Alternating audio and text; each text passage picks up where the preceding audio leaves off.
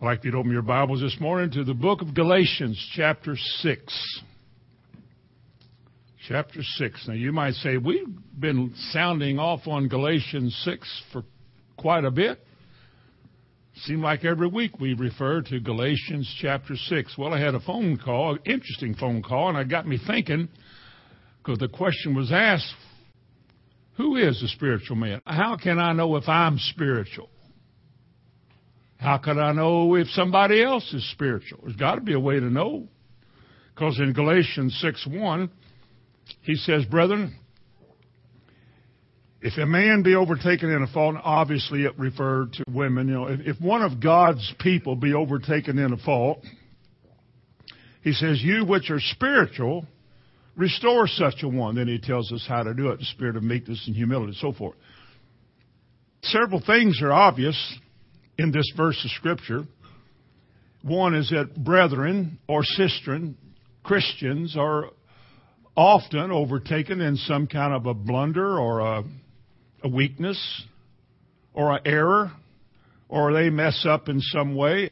He speaks of it here. He says, if you see a brother overtaken in a fault, you couldn't restore somebody that wasn't. But he said also that they should be restored. They should be brought back into right order with the Lord. And, and he said he's going to use another Christian to do that. Now that's what he says in Galatians 6 1. And the qualification of that Christian who will bring restoration to a brother has to be spiritual. Has to be a spiritual person. Now, what your view is of a spiritual man or how you form your idea of who and what does it mean to be spiritual, you may overdo it. You may have a spiritual man so up in the air and so high that, that nobody can attain to your standards. He has to be perfect. But that's not what this means. Being a spiritual man does not mean that a man is perfect, has never messed up, never made a mistake, or is one who does not have perhaps some besetting sin that he's wrestling with or she. Or maybe somebody who has that weakness, still working on pulling down strongholds. The Bible doesn't say you're qualified as spiritual if you have conquered everything in your life that is there to be conquered. Well, we're going to work on things in our life, apparently our whole life. So that would mean that nobody's ever going to be qualified to restore a brother who falls. And the brother who falls just is going to have to languish in the church, and we're just going to say, well, Lord bless him, and nobody's going to be able to help. Everybody stays away from it, stays away from him or her. Oh, what could I say? What could I do? This verse doesn't mean that the only spiritual people are ministry. I know too many of them. Being in the ministry doesn't make you spiritual necessarily. You should be, obviously. But I think there's a lot of people in the ministry in various kinds of situations who are not there on the benefit of God's people, not trying to make things better for people or get ready for people to come to the Lord. They have other reasons for doing it. That's their business, not mine. But being in the ministry doesn't make you spiritual. And sometimes we get this idea that if I have grown up with certain flaws, I did drugs when I was a kid, you might say I didn't. But you say, well, when I was growing up and in my youth, I did drugs or I was arrested and put in jail, I was caught for stealing, I messed up. And you might think now that you're a Christian that you'd be a hypocrite to try to help somebody doing the same thing. Well, how could I tell my child not to smoke pot? I smoked it. Well, how could you tell your child not to drink whiskey if you drink whiskey? We disqualify ourselves from being used of the Lord in some situations because, well, we look at ourselves as we were, not what God is doing or what He has done in us. We see ourselves as we once were, and therefore we disqualify ourselves from being spiritual. Because if you said you were spiritual, that's proud, uh, you know, to elevate yourself like that. And yet God has a different view of it. If we who grew up so imperfect, maybe I should speak for myself, with so many problems, so many flaws that God has fixed a bunch of them. If we always thought that we would have no right to deal with somebody's life who had the same problems I had, then hardly anybody would ever get dealt with. But who would be better to talk to somebody who's doing drugs or in a jail than somebody who did that themselves? They know what they're feeling like. They know why they get depressed and need drugs to function. They know why they felt hopeless about ever making it in life and turned to stealing. Maybe they could get ahead that way or gambling. A growing Christian doesn't say, I can't help those people because I was like that. No, they say, you know, God delivered me from that. I know how you feel. I know what you're going through. I know what the solution is in your life. That's what a man who needs to be restored, that's what a, a person needs to hear. Somebody that can identify his problem or her problem. And somebody who can come into their life with a solution and not condemnation. Whose whole goal is to bring you back into your good right standing with God. All your sins have been forgiven. Your weaknesses you got to work on. But none of us are perfect. I'm not perfect but I know how to overcome this. Would that be a spiritual man or woman? Who is spiritual? How would you determine who's a spiritual person? How can I know if I'm spiritual? Would I be qualified? I was a sinner once. The Bible says all we like sheep had gone astray. Well, how can we who have gone astray restore somebody who's gone astray? But the very fact that you have gone astray and been recovered by God will enable you to relate to people that are going astray. Otherwise, evangelism is just a program. You take a man that's been lost and knows what it's like to be lost and feel hopeless spiritually in this world. And then have somebody just like him that's been cleaned up and recovered come into his life and relate to him and show him the way out of that dark place he's in you get him saved. We call that evangelism. The people who are best at it are the people who remember who they were and where they were and know that they've been forgiven. And they have compassion and feeling, empathy for those in the same situation. Because they are, in that sense, they are spiritual. They have been led, worked on by the Spirit of God. They have seen things in a spiritual way they never saw before. What they saw has affected a change in their life. They are able to carry that message of change to somebody else who needs it. Because there's something of the Spirit in these people. God is doing a spiritual work in people. The Bible shows us there are three classes of men in the New Testament. That's what we're most interested in here. There are three kinds of people. This is not a message for men only. And the title of the message is Who is a Spiritual Man? But I don't want to exclude the ladies. Mankind is a word which covers all of us.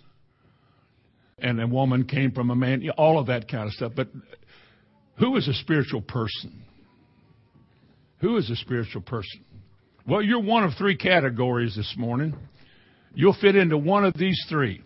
And all three of these are found in 1 Corinthians chapter 2 and chapter 3, if you want to turn over there. The first one is in 1 Corinthians chapter 2 and verse 14. Let's read that. 1 Corinthians 2 verse 14 about a natural man. But the natural man receiveth not the things of the Spirit. Natural man meaning natural soul, natural person, man or woman. The natural man receiveth not the things of the Spirit because the Bible says spiritual things are spiritually discerned. He cannot know them. He can try, but he cannot. He is incapable of getting it right because he is a natural man. And he says, the natural man receiveth not the things of the Spirit of God, for they are foolishness unto him, neither can he know them because they are spiritually discerned. Now, if the Bible says this natural man here is incapable of getting anything spiritual right, then it means that there is a void, a blank, a blindness, a covering over his comprehension powers, abilities, where he cannot see things, get things right spiritually. He can listen to sermons, he can go to church and join church, he can be a preacher, but he can't get it right because he's a natural man. Now the word we get for natural here is in that Greek family of words that has to do with soul. He would be a soulish man, a man of soul. And soul just simply refers to man. God made Adam, he became a living soul, a human. Just a human being without anything of God guiding him later on. He's the soul, a person, a being, existing. And a man who is in this world existing without the life of God in him is, as he said in Ephesians chapter 2 and verse 12, he is in this world without Christ, without hope, and without God. Now you can't always tell by looking at him that all of those things are lodged in his heart. We call that death. He has the spirit of death lodged in him. He cannot be anything other than what he is, a walking dead man. He looks good, he sounds good, he may be very intelligent. He may be somewhat sophisticated and advanced in ways and admired by people. But he's a dead man. And when he dies, he goes where dead people go. He can be nothing else. He can do nothing else. He has no power of all of his learning and advancement. He has no power to make himself spiritual. He's doomed. And a man who is untapped by the Lord, any man, is a natural man. He cannot receive the things of the Spirit, for they are foolishness unto him. Talking about receiving, this word for receiving means that he cannot admit these words to his heart. What he's learned in the world because he is a worldly man, what he has learned in this world prevents him from accepting something that is so different from the world. How could that be? A natural man with natural knowledge tries to make natural miracles and spiritual things. And he, he said, how can that be? How can any mortal being lay hands on a sick person and then they just get healed. How can that be? And the biggest stumbling block they have, how is it that a man can die and be buried and come back to life? That doesn't happen. That's not possible. So he views the words of God as not only foolishness, far-fetched, absurd, but he is unable to receive those things. So therefore he rejects it or he refuses to accept it. He may admire your diligence in studying the Bible. He may think well of you as sincere and good and kind. But he really thinks you're off. You're living in a time when most of the world thinks like this. Almost all the world is full of natural men. They do not admire Christianity. They do not love the Bible. They think it's good to have one. They think that all churches ought to at least use it. But a natural man has been taught that it's an outdated book. When it was written, it was written for a time that is long since past. All the particulars of that age are really outdated and in the dust now it's hard for me living in this 21st century to see the Bible as a book of God. It's been copied so many times in new translations. Who is to say what is accurate? I believe there are statements in the Bible that are probably uh, God sent. But it's been tarnished so much and it's been copied so much that, I mean, uh, nobody is able to know what part of it is of God and what part of it isn't. So to keep the admiration of Christian people, this intelligent gentleman will say, now I do believe the Bible contains the Word of God. I believe the Word of God is contained in the Bible. I do not believe all the Bible is the Word of God. Therefore, I would not base my life on what's been added to the Bible because God didn't say that, man did. But I'm not smart enough to tell you what part God said and what part man said. Therefore, I just hold the book in admiration as having endured for centuries, but I do not view it as a way of life or the way of life or as an accurate Word of God. Now, if you want to use it and get some better moral behavior out of it, I think that's fine. If you want to teach its principles and the what they call them, the Ten Commandments, if you want to teach those kind of things, I think that's fine. I mean, that's that, that's your business. You Christians need that. I just don't think that uh, in this day and age anybody that's sensible or reasonable would look at the Bible and see that it's a book that we should order our lives by. I cannot accept that. I will not do that. I will not say you can't, because if that's what you want to do in America, you do that. But I just think that you're living in the past, because the book is old. Do you believe anybody talks like that? What if I told you today that colleges and universities are full of scholarly professors who impress your children so that they believe what these uh, what these people say, they think they're smart. And they're talking them all out of the Bible.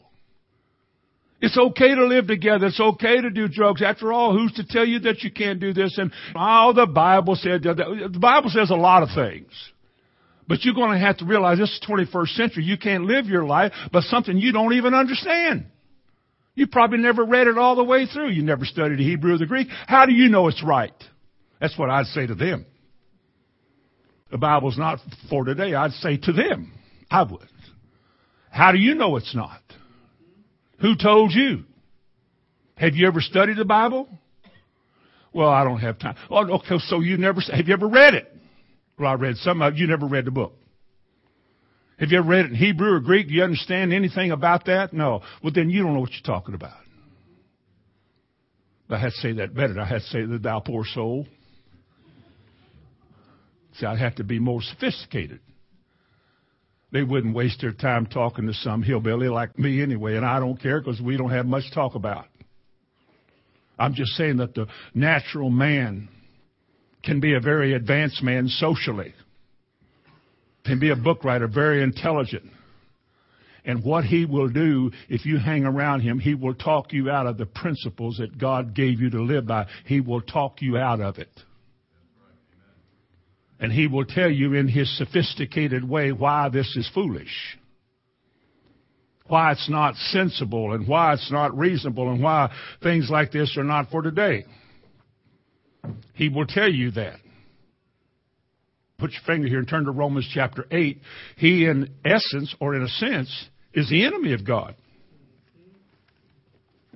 He's working against God. In fact, the spirit of Antichrist is in him because he is against the ways of God. I'm going to tell you something, folks. I do believe, as I'm standing here today, and I cannot prove it, so it's not a qualified statement. But I believe the institutions of higher learning in America, the universities and colleges, are full of natural knowledge, natural people, and they will have a serious effect on a Christian in that environment. When you're around it, trust me, if you stand close enough to a fire, when you come into the house, we knew where you were standing. Just like years ago, I was speaking in southern Illinois and the pastor there one day let me run around with a farmer who had a large hog operation. And he walked up to the door, the door, and just showed me as far as you could see that way and as far as you could see this way, there were pens full of hogs. Pigs, hogs, swine, what, you know, hogs. And he said, well, I wouldn't go in there if I were you. I just wanted to show it to you. I said, well, can I walk in? He said, yeah. I said, I'll meet you in the car. And I went in there about a minute. And I came out I got in the car and he said, Whew, I know where you've been. See, you hang around them just a little bit, you'll start smelling like them. I don't know if you start acting like them or not if you hang around them very long, but you'll smell like them. My mom and dad smoked so much, the house stunk. Now my parents' house stunk. It stinketh. Because it smelleth like smoke. They both smoke. My dad would smoke anything, cigars, pipes. They saw him quit smoking cigarettes. He started smoking cigars and he'd draw that cigar down. That thing wear you out. And our house smelled like smoke. And you go in there and you come out. Whew, if anybody's in the car says, shoo, you smell like you stink. See, I believe in a spiritual sense, the world's like that. You hang around them, you run with that crowd very much, with these kind of people, natural people. Hang around them. Tolerate their views and conversations as you're trying to be their friend. And you'll drag that mess home with you. And at some point, trust me, a little leaven, it begins to leaven the whole lump when you start using their arguments against your own family or against your own friends. You're being persuaded. You're being drawn. The Bible tells us to be separate, didn't he? Come out from among them. Don't smell like them. Don't talk like them. Don't think like them. Stay away from them. The great disaster in Israel when God's people came out of Egypt and went into the promised land. The great disaster. God said, get rid of all of them. Don't leave a baby in this place. Get rid of the whole bunch of heathens. And they let a few remain. And in time, those few who gathered strength corrupted all of Israel so that God said, you are now worse than the people who lived here before I gave it to you. And he ran them off. They were scattered for 2,000 years. And for these people who believe the Bible is an outdated book, have you ever heard of the word Israel? You ever heard of Israel? Scattered for 2,000 years. An ancient religion. An ancient language almost forgotten their language and scattered all over the world. Probably tribal distinctions were who knows what here, there, and everywhere for 2,000 years. How much change can take place in 2,000 years? And yet God said in Jeremiah, that old outdated book, He's going to put hooks in their jaws. He's going to bring them back. He's bringing them back now while we're living in our generation at this particular moment. They're coming back and they want them all back. They want them back. They want them to build houses and, and make settlements and kibbutzes. They want all of that. They want all their people back. Of course, our country is trying to tell their country what they can do and can't do with their land. If I was them, I'd say to all the rest of the world, we're going to build houses where we want to in our land. I don't need the United States to tell me how to get the speck out of my eye when they got a log jam in their eye this world, this natural man, when he gets into church, he's a disaster. For he questions everything. Oh, I don't know. I don't really disagree. But now, on the other hand, he's got so many hands, he ought to cut them all off. Because he can't accept anything as being absolute. For there are no absolutes. Truth? Well, the truth is that which can be scientifically verified. If it cannot be scientifically verified, then how could you ever call it truth? It becomes a myth, an opinion, an idea. However lofty it is, it's nothing more than the concoction of a man's mind to say this is right. But if you can't prove it, it can't be right. That's the way they talk. Were you there when the stone was rolled away? No. They say today, well, how do you know that's the right place? I was in there once walked in there and spoke in tongues. Oh, I did. Me and five billion more people went in the same little place. Hundred thousand of them spoke in tongues. I hope all did. How do you know that's the place? Golgotha. How do you know that's the place? Or this other place. How do you know that's the place? You don't. Well, then how do you know it even happened? Were you there? No. Nobody of note historically said anything about it. You know, nobody who was of repute wrote anything about it. We believe you Christians have made all this up. Well, a natural man hears that kind of stuff and he begins to think with his natural mind. Maybe there's truth in that. So he begins to picture God as an if, as a possibility. And then again, he wonders, well, if he is God and he's loving and kind and compassion, and I look at all the death and the squalor and all the filth and the sickness and the crime and the meanness all over the world, and, and he's in control of the world, something's wrong here. I've had people ask me that, well, God is all this and why all of that. I said, because it's easy to answer. Because every man has a will, and a man's will, when it's not attached to God, he becomes corrupt. And he corrupts everything he does. God didn't stop it. God didn't stop it. God didn't make Adam and tell him to go sin.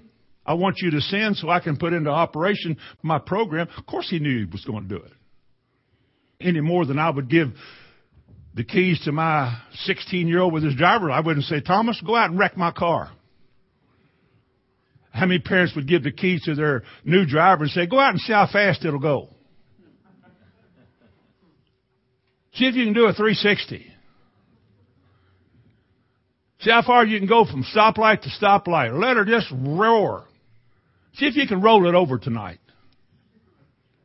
Not a decent parent has ever lived unless one was warped. A decent parent never has lived that said that, but kids do that not because their parents want them to or gave them permission to do that, but they did it anyway because of their nature.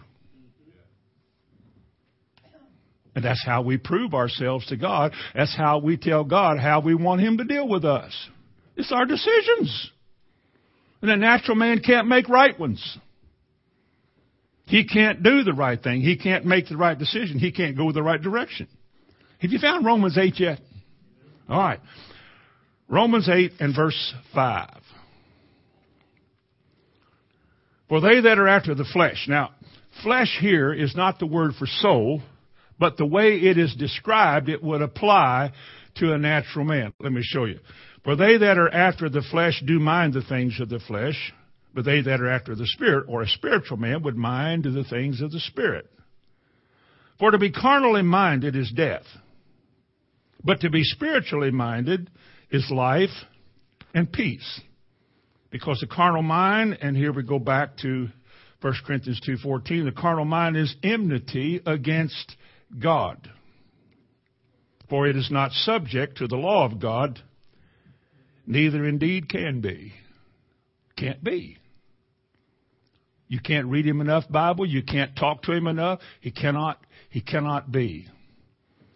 To be carnally worldly, or let me use the word natural. Again, this is not the Greek word here.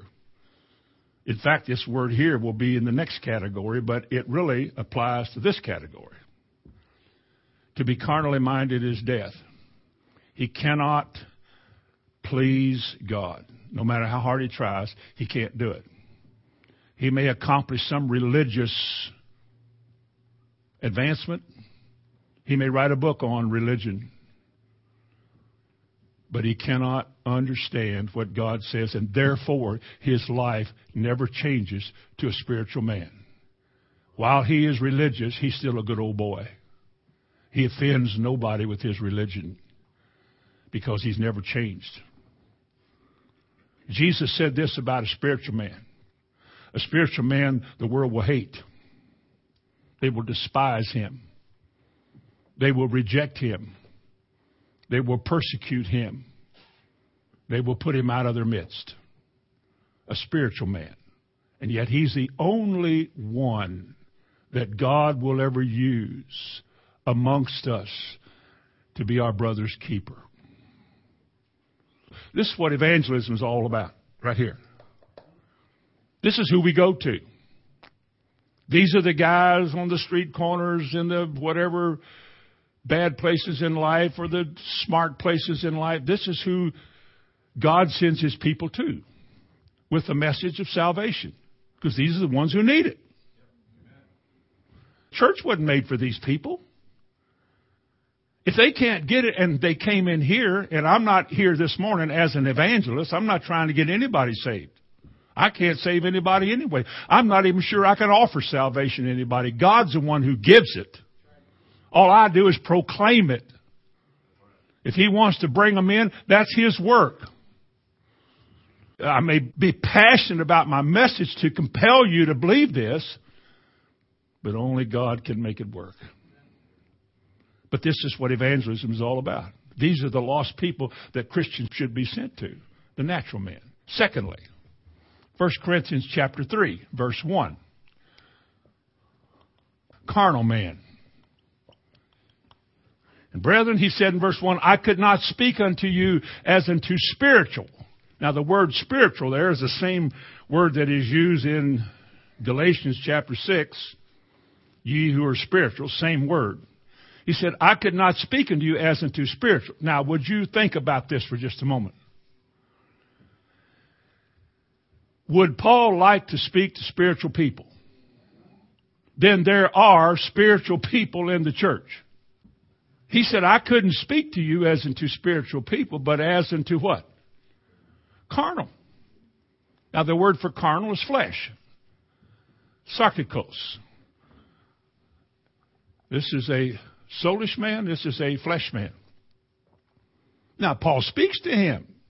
He's not out of bounds of hearing the word. But oh, what a problem he is. What a problem he is. Let me read again. And I, brethren, could not speak unto you as unto spirituals, but as unto carnal, even as unto babes in Christ. For I have fed you with milk and not with meat, for hitherto you were not able to bear it, because it is a weight. You not only could not bear it, you were unwilling to bear it. Neither yet now are you able. Neither yet now are you able to do what? Let's study for a moment. You are not yet able. What does he mean? Able to do what? To bear? To bear what? the word. Now, bear it doesn't mean just hold it up and carry it around, but bear it means to let its weight settle in up on you so that it becomes a part of you. You can't do that yet. Now, the possibility is with you, even though you are carnal. And I don't like, I really don't like this carnal Christian stuff. People write little tracts about carnal Christians, and we dismiss them from their need to be mature Christians. And like so many in the church, the nature of man is that give me the easiest way possible. Just tell me exactly one little bitty thing what I must do to go to heaven. Somebody asked me that once. I said, well, that's simple. Just believe God. Well, I believe God. So the next week they come, you teach on what it means to believe God, and then they get all mad. It's like, I don't want to know what all that means. I don't want you to explain to me what is meant by believe. See, in my mind, to me, believe is to simply mentally acknowledge what was said as being true. If you have faith, you don't have to prove it. Faith just accepts it as true because God said it. Proving it wouldn't make me believe it better. I just believe it because it says it. And then you start teaching on the word believe. Believe is a verb. It shows action. Here are some instances of where the word believe is used. Look what it says. And then a person begins stirring in their seat because they know that they're not exercising themselves like that. They're believing with words only, like James 2. Anybody can believe. The devil believes. But if you say you believe or you have faith and there's no action to verify your faith, you don't have faith. You have religion. You have a mental conception, idea of God and what He's like and how He probably feels. And He thinks like I think. He knows that we're all weak and nobody is always capable and, and he understands that. And so you develop a theology in your little mind that you say, well, because God knows that we're just in the flesh, we're always going to struggle and we really can't overcome it. Well, then, you know, just do, do the best you can and quit trying to be perfect. You can anyway. And you give a people a license to be weak. You give a people a license to not try. You don't think anymore like you can make it on God's terms. But you're going to heaven because everybody else like you is going to heaven. You know, religion is just another part of your life. It doesn't affect your life. It certainly isn't making you spiritual. And therefore, not being spiritual, you become useless to the Lord. You're not useful. Didn't he say that if a man would purge himself from the stuff in his life, wood, hay, and stubble, those are weak things in your life. They're things that God's going to expose. Didn't he say that if we would purge ourselves from these, we would be? 1 Timothy 2, that we would be a vessel unto honor and sanctified. He said, useful to the master. Useful. God will be able to use us. But if we never grow any, if we don't come into some kind of a higher light in a deeper way than we've ever known, we just dismiss ourselves from our need of that. Well, I can't. Well, that's too hard. Then you become like a little baby. All you want is milk. How frustrating it would be if the preacher wanted to teach you some deeper things about God, His attributes, for example. And you just don't want to have to wrestle around and just, oh, that, that, that theology stuff just kind of, you know, I just, I said, "I was what do you teach? Well, that poor pastor has to every week get a milky little something with a nice new nipple on the end of it so he can his little church for 20 minutes and make them all feel good. Make you more little baby, go home, oh sweet that. And so they can go home. Where y'all going? We're going to go church Sunday morning. And the preacher said, hello this morning. How you doing? Oh. Well, if he says, I could not preach unto you as unto spirituals, but as unto carnal, even as unto babes, I can only give you milk because you won't tolerate anything else.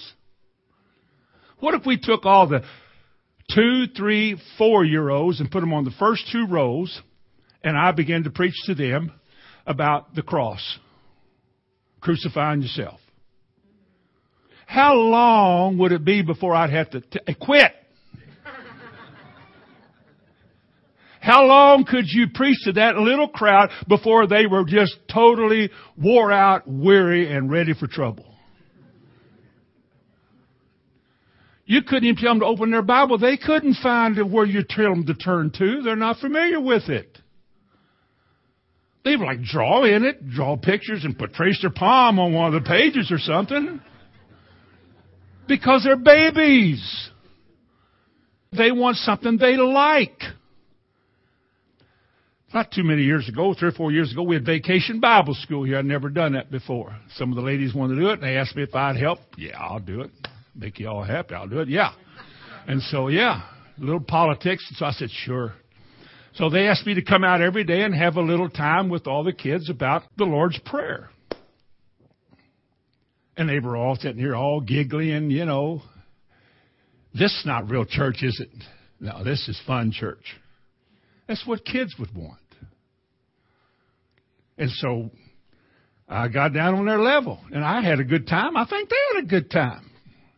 But boy, if I had to do that all the time, I'd quit. We're going to have to go better than that. A parent one day had an outline of the message. And his young child said, What is that? He said, That's what the preacher's talking about. And the little fellow said, How far down the paper is he? He pointed up to the top. we got all the rest of that in the back? Oh. But that's children. Children are limited as to what they can hear, how far they're willing to go. They don't know the language of the Spirit yet, They still talk about how they feel and what they think and I can't and, and I like to die and it's killing me and I thought you're just rotten to the, they don't know any other way that that's baby talk. If we're mature, we have to tolerate that. Because in Romans 14:1, they're weak in the faith. You may try to correct them with all their best theology in the world, but you can't. They've got to grow. Turn to Hebrews chapter 5 in Hebrews chapter 5 and verse 11. Listen to what Paul said about what I just talked about. Beginning in verse 11. He said, Of whom we have many things to say and hard to be uttered. What do you mean? You have a hard time pronouncing word? Do you stutter? Can you not pronounce the difficult? No, that ain't what he's talking about. That's not a natural thing here what he's talking about, Paul's preaching about. He said, you know, some things that I really have had revelation about. God has shown me some wonderful things. To me, they're just wonderful, really interesting and things to learn. I'd love to teach you. I'd love to show the same thing to you that God has shown to me. But he said, but I cannot. It's hard for me to do it. Why? Does it say because you are dull of hearing? Let me ask you a question. Can we ever have a dull meeting because people are dull of hearing? I'm not saying the preacher's perfect. Don't take me wrong there. I'm not saying it's all me and, and poor you. I'm just saying, is it possible that we could be right, have the right message, have it bathed in prayer just enough that it's ready, out of the oven, ready to give to the people? a good loaf of bread.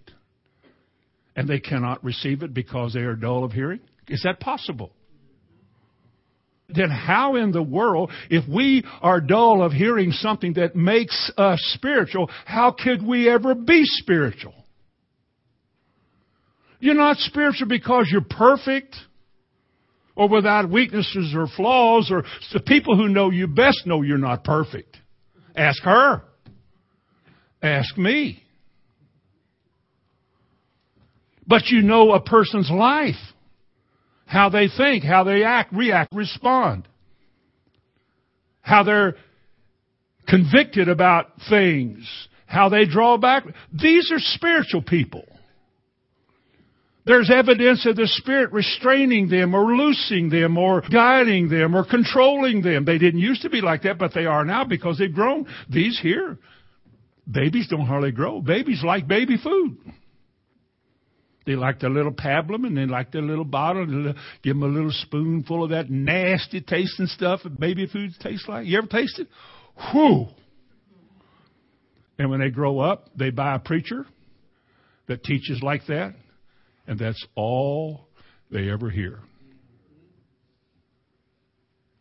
They're babies. They're adult babies. They're good people. I'm not talking about bad people. I'm talking about good people. They've just never grown much. Some apparently do, obviously. But for the most part, it's still down low. They dread hearing, as a preacher friend of mine said once.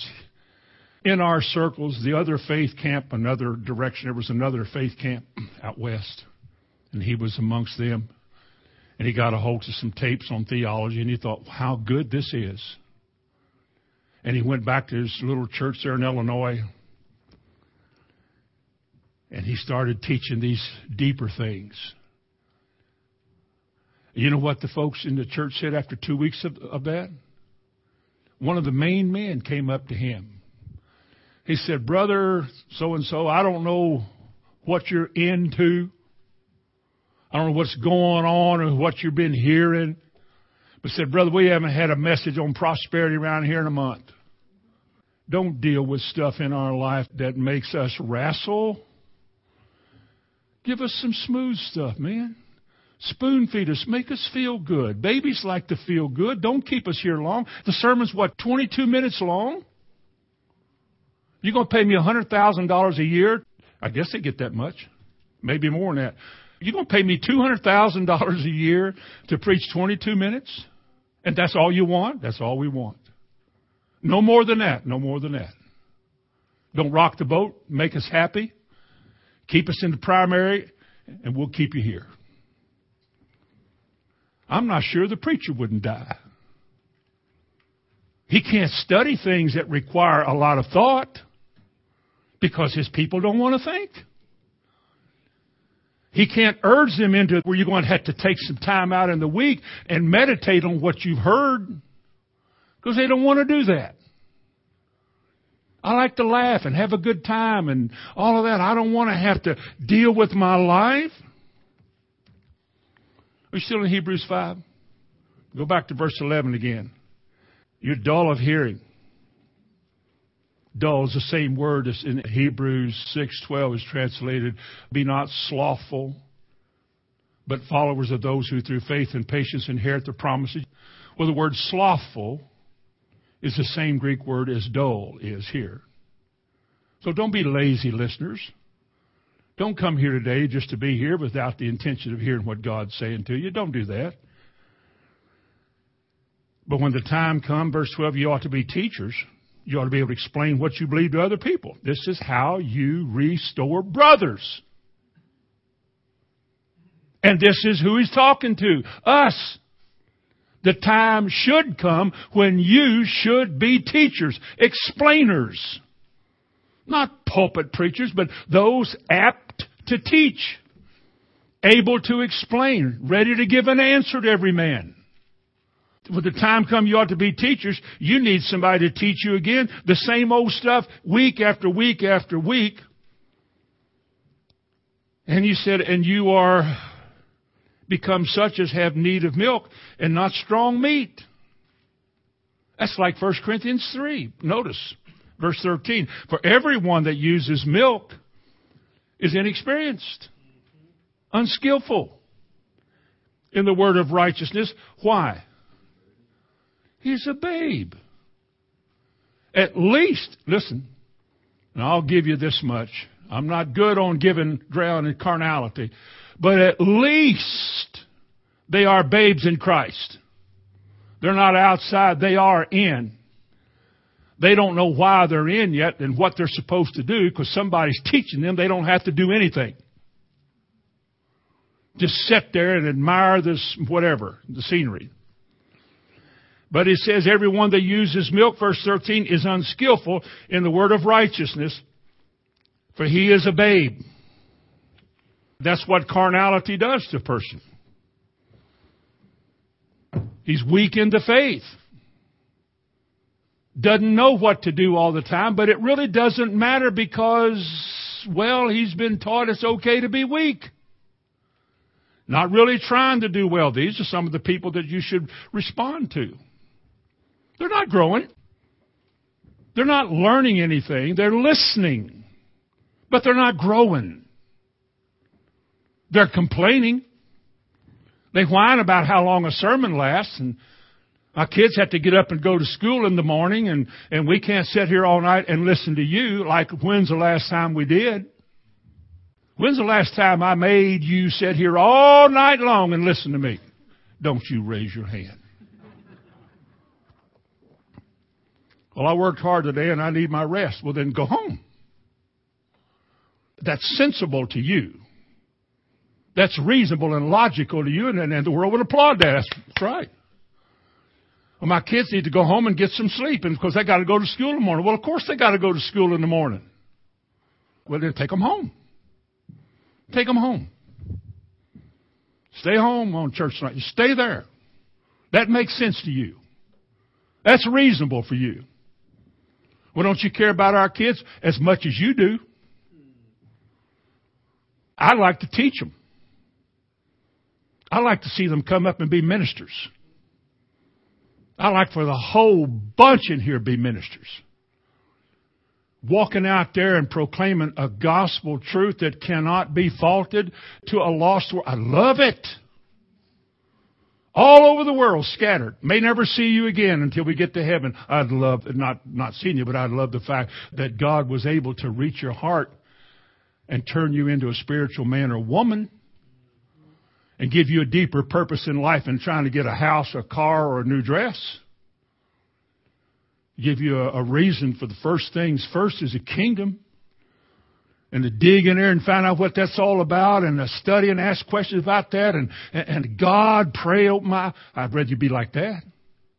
Because you'll be a spiritual person if you do that. That's what spiritual people do. They grow.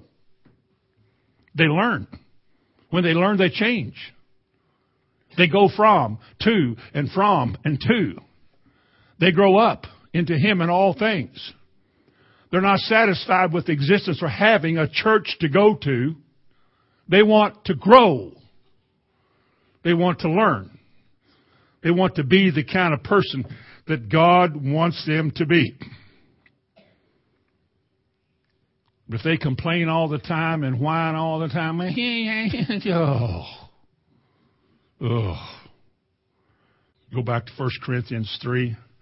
So many times these same people, and I know I'm not talking to you all this morning, I'm talking to some poor souls out there somewhere. They just cause a lot of trouble. Look at verse 3 and 4.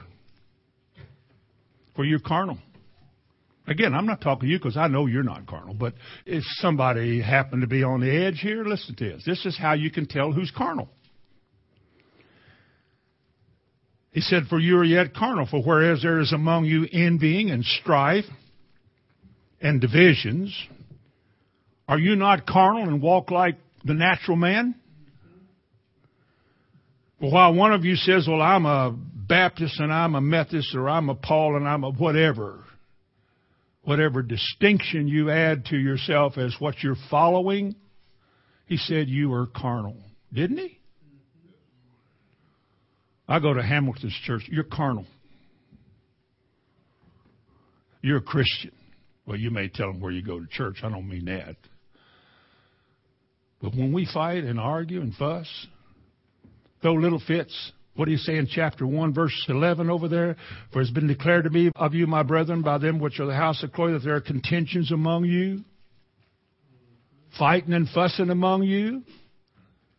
When you're fighting and fussing, it's James chapter 3. This is soulish stuff. This kind of wisdom comes from the devil.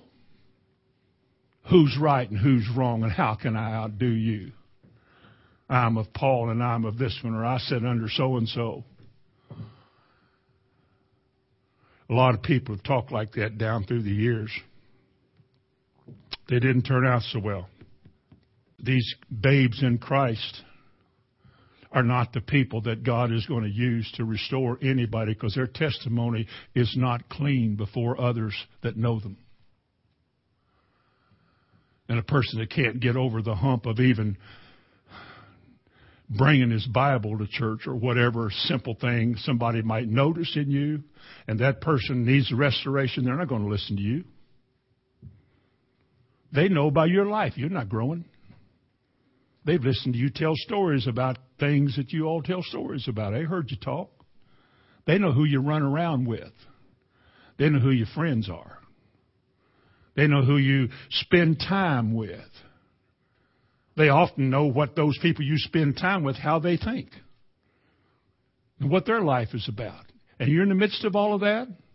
And how are you going to restore me back to a place that I've fallen from?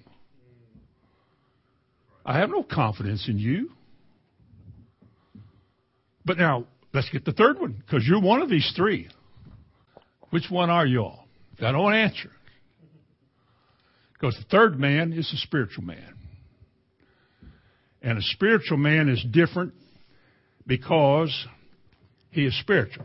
He's been born again, for one thing. He's been regenerated.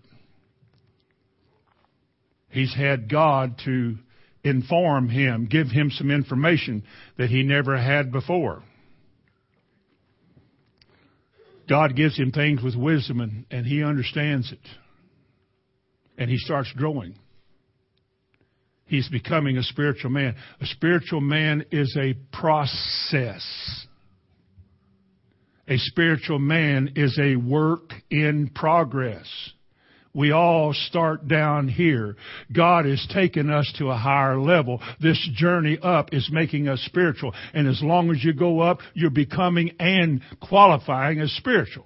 Not perfect. Not without fault or flaws or weaknesses that others might detect. But you're working on them. You're not leaving stuff undone. You're living a convicted life. The things you used to do, you won't do anymore because God has shown you a way that's right. And you know you can't do what was wrong. You break away from some of your old friends or some of the old things and places you used to go. Put your finger wherever you are again, go to Colossians. Colossians chapter 1. This is good. Verse 9. For this cause we also, since the day we heard it, do not cease to pray for you and to desire that you might be filled with the knowledge of His will in all wisdom and spiritual understanding. Now that's a deeper word. That you might walk, this is what a spiritual man does now, that you might walk worthy of the Lord unto all pleasing. That's your goal. Being fruitful in every good work and when you're not, you go back and do it again. And increasing in the knowledge of God. This is what a spiritual man is in verse 10. It goes on. Strengthened with all might, according to his glorious power, unto all patience and long suffering with joyfulness, or with joyfulness giving thanks unto the Father which has made us meet or qualified to be partakers of the saints in light, who hath delivered us from the power of darkness and hath translated us in the kingdom of his dear Son. That's the spiritual man right there. He has not fully arrived yet. He is headed that way. Do you see what I'm saying? Yes, he goes to church. Yes, he or she studies. Yes, yes, yes. All of those activities are going on in their life, but in the bigger picture, it's working for them your mouth is being subdued by the power of God because you're willing to yield to this power. That the greater one in you is having access to your will because you consent to his word. And you're changing. Didn't we sing a song, He's uh, changing uh, somebody? I'm not the uh, same uh, person that I used to be. Sometimes, for y'all, it's slow going. No, no. Sometimes it's slow going, but there's a knowing that this is going to work. This is a spiritual man. Who else would think in terms of helping somebody else except a man who has learned what it means to be helped or a woman? Somebody who has progressed along the way. Maybe not much, but you're not stagnant either. The river of life is a flowing stream. It's not a pool that's got moss all over it. It's a flowing stream. I'd like to add to this somebody who has received the Holy Spirit. How could you be spiritual without it? Spiritual, spirit, you can't disconnect. And the Holy Spirit, when He comes in, He doesn't come in to make you anything. He doesn't come in to do anything. He comes in to reveal. Well, He reveals. That's what He does. It's got to be your will to be willing to respond to those things that the Spirit of God gives you to do. Go back to 1 Corinthians 2. 1 Corinthians 2 again. Verse 4. And my speech and my preaching were not with enticing words of man's wisdom, but what? In demonstration of the Spirit and of power. How would you know? Let me ask you all a question. If the Spirit of God anoints a message so that it's released by the direction of God to the people, and if there is an anointing on your heart and you're not dull of hearing, but there is a true anointing, a desire to receive and to hear on your heart, and God sends His word out, maybe to just a few people, but He sends His word out, and that anointing goes forth, is that not to you a demonstration of His power? Who else could teach you? The natural man can't learn, can he? And yet I would imagine that he's smarter than all of us. That his ability to put things together, facts together, and historical or uh, maybe in a seminary biblical. I don't know. I've never been. I don't know. But he can't get spiritual things right. And a baby who could is just restrained and restricted and not interested.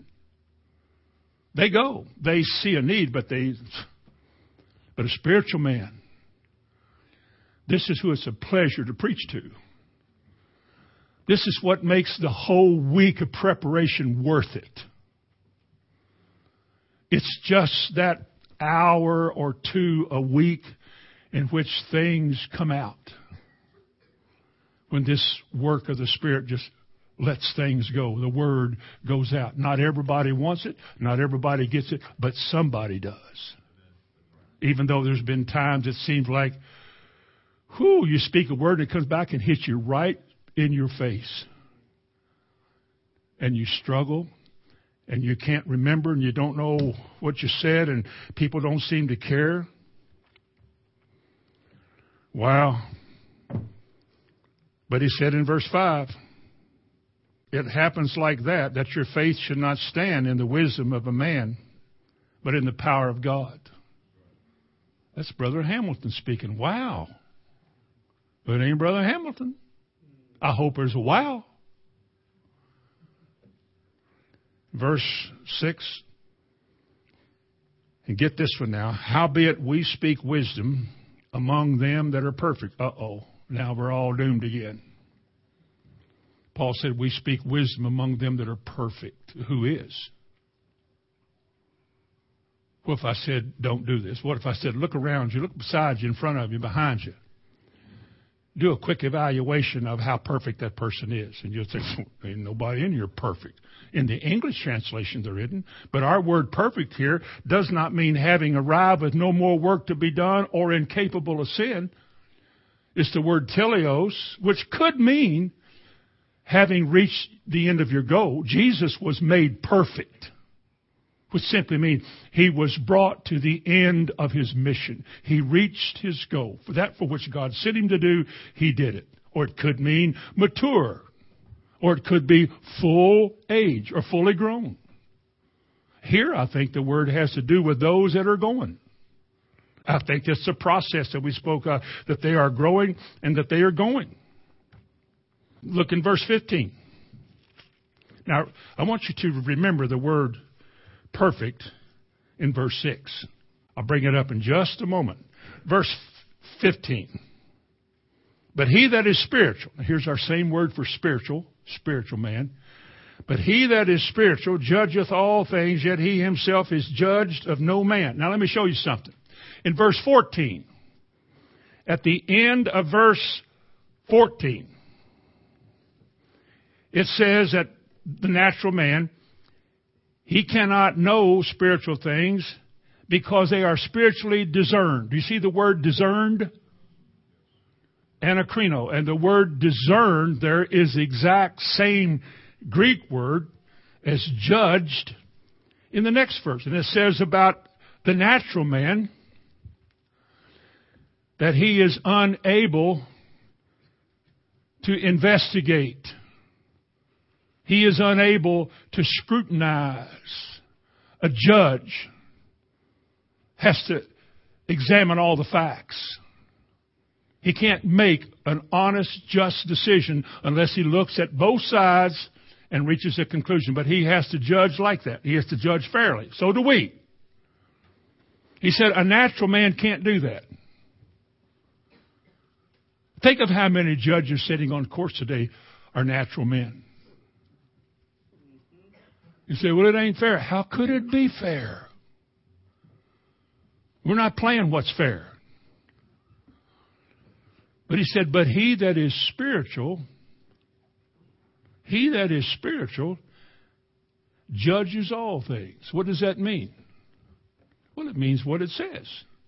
He that is spiritual investigates everything. He doesn't believe because I said. He listens. He comes to listen and learn. You remember the other day we were talking about seeking God? It becomes a matter of something he's going to get to the bottom of and learn what it means. So he does what that word means. He begins to investigate. He begins to sift the sifting process of thinking and comparing and going from scripture to scripture. And he enjoys this time because he is spending his time before the Lord and God's going to show him something. Have you ever heard of the noble Bereans? You know what made the Bereans so outstanding to the Apostle Paul? They did not receive it as right because Paul said it. But you know what they did? They searched the scriptures daily to see if what the man said was true. And Paul said, that's the way it ought to be. Because that's what spiritual people do.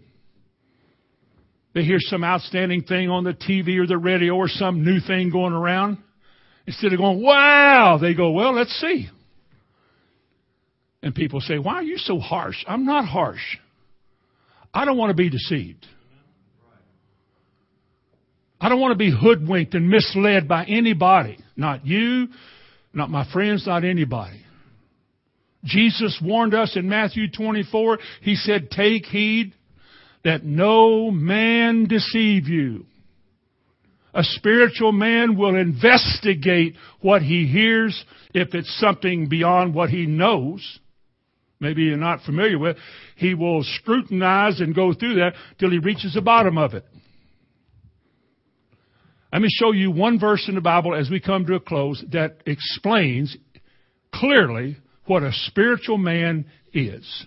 In light of all these other things, a man with the Spirit, following the Spirit, a heart for God, convicted of sins, trying to live right.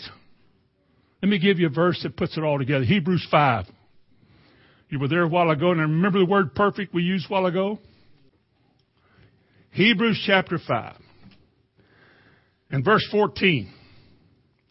Paul said, I could not feed you with strong meat. Remember back in 1 Corinthians 3? Because you can't handle it. Who can?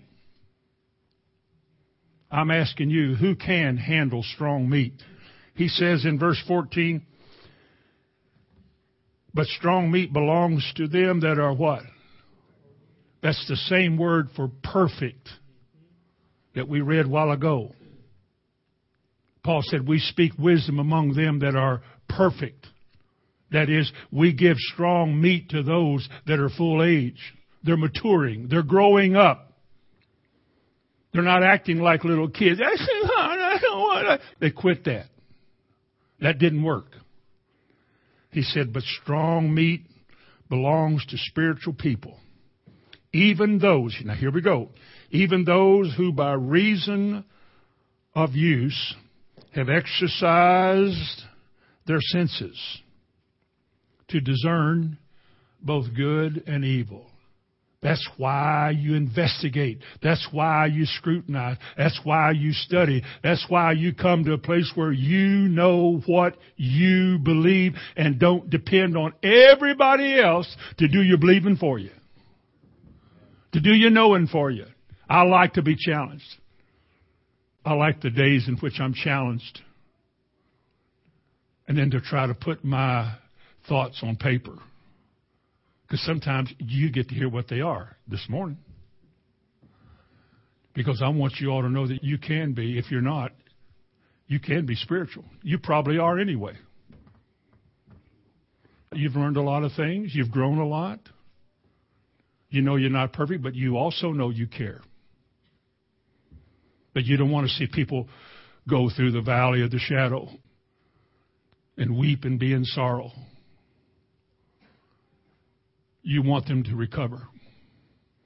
That's why before you go, you often pray. You've been there. You know what that's like. You know what it was like when your mother, your brother, your friend went through that and how much devastation it occurred. And you don't want that to happen to you, to your brother or sister in the church. So you pray and you pray for wisdom, how you can direct the right words the right way to a heart that needs it because you're spiritual. You don't have any wings yet.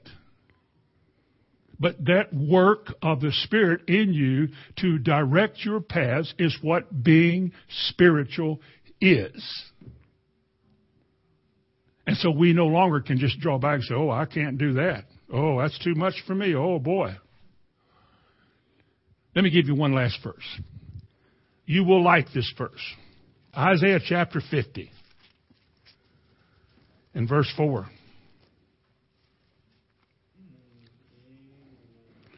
The Lord God has given me. How about you? Let's pray that He does. God, work this in each one of us here this morning. The Lord God has given me the tongue of the learned that I should know how to speak a word in season to him that is weary. May he awaken me morning by morning to hear what he is saying. Can you do that? I got another verse. I don't want to lose that one. What verse I just tell you to read? Isaiah 50, verse 4. And it says that he awakens my ear morning by morning to hear as the what? Can you learn?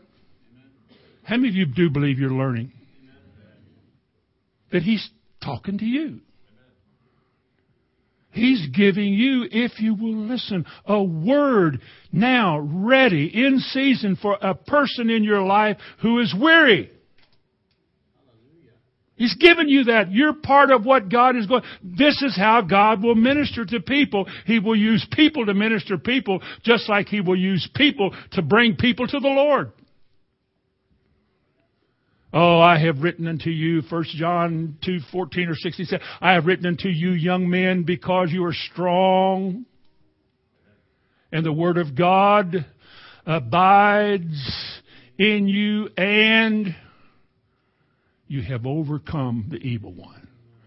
That's a spiritual man. How about you? Are you willing to admit that there's hope for you in being a spiritual person? Bow your head. Heavenly Father, in the name of Jesus, I pray that you, by the Holy Spirit's power and work, would minister to all of us here, those who listen this morning, wherever they are, that our eyes would be open to see things the right way. There would be courage in our hearts to do things that way. I pray this morning that you would do a work in our heart to make us be our brother or our sister's keeper. To feel that urge to help. To hear a word in season for a reason. To minister to those that are weary. God, I pray you would take what you've heard, make us strong with it. Not proud, but strong. And that those outside of these doors this morning who are awaiting our presence with a word in season, that you will prepare them for us. I ask it in Jesus' name. Amen.